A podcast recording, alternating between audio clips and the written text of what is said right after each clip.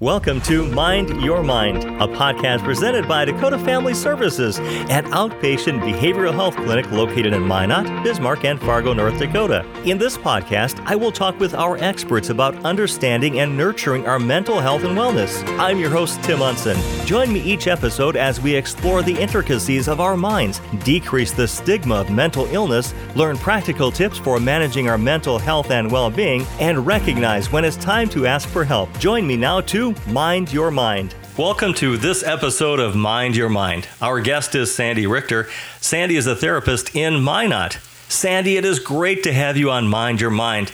Our topic is coping exercises. However, before we get to that awesome topic, there's a question I ask all of our guests, and that is why do you do what you do? I just love helping people in general. I'm just very passionate about anyone that is struggling with mental health, life changes. Um, sometimes we all just need a little helping hand. Thanks, Sandy. That's great. So, our topic is coping exercises, and it seems like we've got a few things to cover, a few bases, if you will, to cover on this topic. First, deep breathing for children. Yeah, so a lot of people don't know that children do not automatically know how to calm and self regulate. So, deep breathing exercises are things that you can teach your children and they learn through having fun. So, oftentimes we call it animal breathing. When we're teaching them how to breathe like an animal, they get to select an animal of their choice. So, if they are selecting perhaps a lion, we're teaching them to take a deep breath in through their nose, hold it, we will count to three or four, and then we will have them exhale with a big loud roar. And we'll practice that several times, and they are having fun and they are also learning a very important skill to help regulate their emotions. And it seems like kids have uh, wide and varied emotions, but maybe not, like you say, know how to deal with that. Yeah, and so there's very creative ways. Maybe if they're not interested in roaring like animals, um, blowing bubbles, taking a deep breath in through your nose, and then encouraging them to make that bubble as big as possible and blowing out really slow to grow that bubble. And so, another way that you could teach them is pinwheel breathing, or you could also call it cupcake breathing.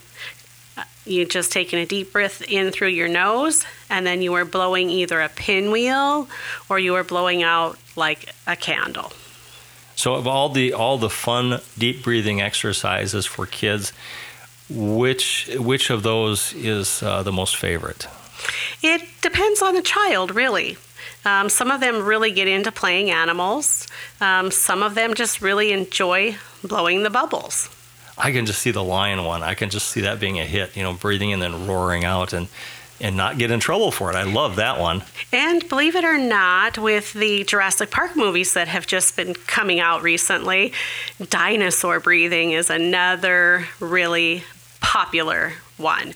It's done the same way as an animal, um, but in that particular one, we combine putting your hands out in front of you and then opening your hands, your palms apart as you breathe in, and then snapping them down as they are exhaling and roaring.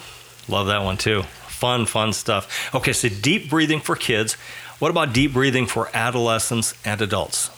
Yeah, so with them, they really understand the process pretty easily.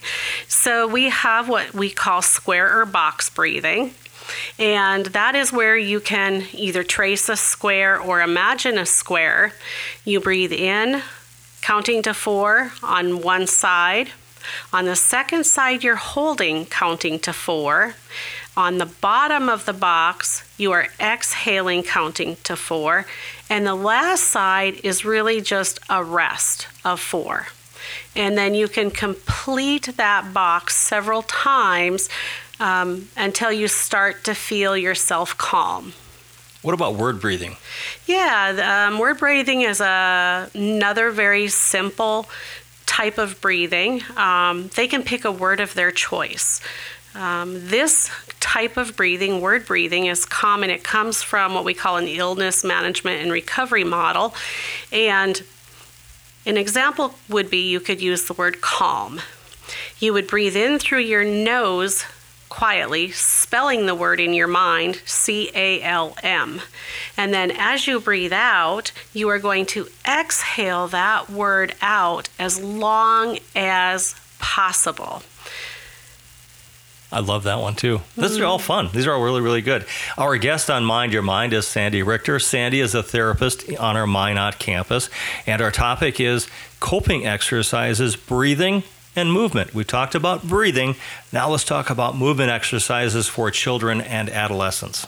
So, with children, um, just giving them a way to exert that energy that comes maybe with anxiety and where they're having trouble regulating emotions. Plus, also, if you distract them and get them doing something, then they start to let their worried thoughts they let them go. Um, we do animal walking, pretending we're an animal and you know, walking like an elephant, um, walking like a crab, different things like that, just to get movement. Remember when we were children and we were in kindergarten, perhaps first grade, and we played hokey pokey, um, getting those you know, muscles moving. That is really a favorite one. It's helpful when kids can't sit still. Maybe they have some ADHD. Maybe they just are moving a lot because they're very anxious. So we will dance and play and do hokey pokey. A lot of fun, fun ones for the kids. How about movement exercises for adolescents and adults? And as, as I kind of look at that, I'm thinking I'm jealous of the kids' ones. you know, really any kind of movement that you can do to exert that energy that you're feeling internally can be therapeutic.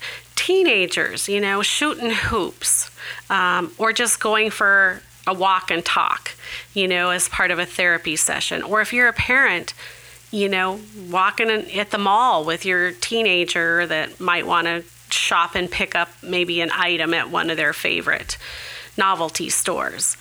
Dancing is another really popular one.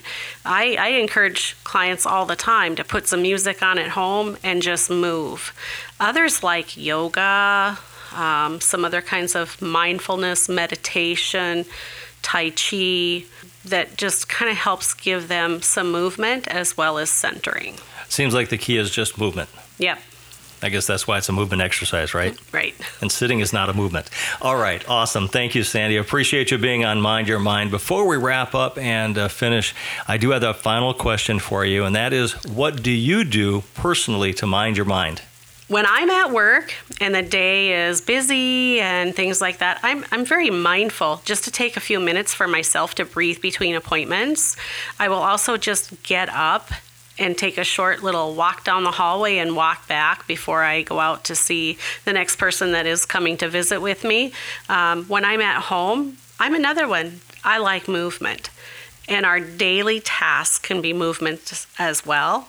But I also make sure that I have time to spend with quality time with family and doing things that I enjoy, like baking, or I like to relax with a hot bath or read a good book. Awesome. Thank you.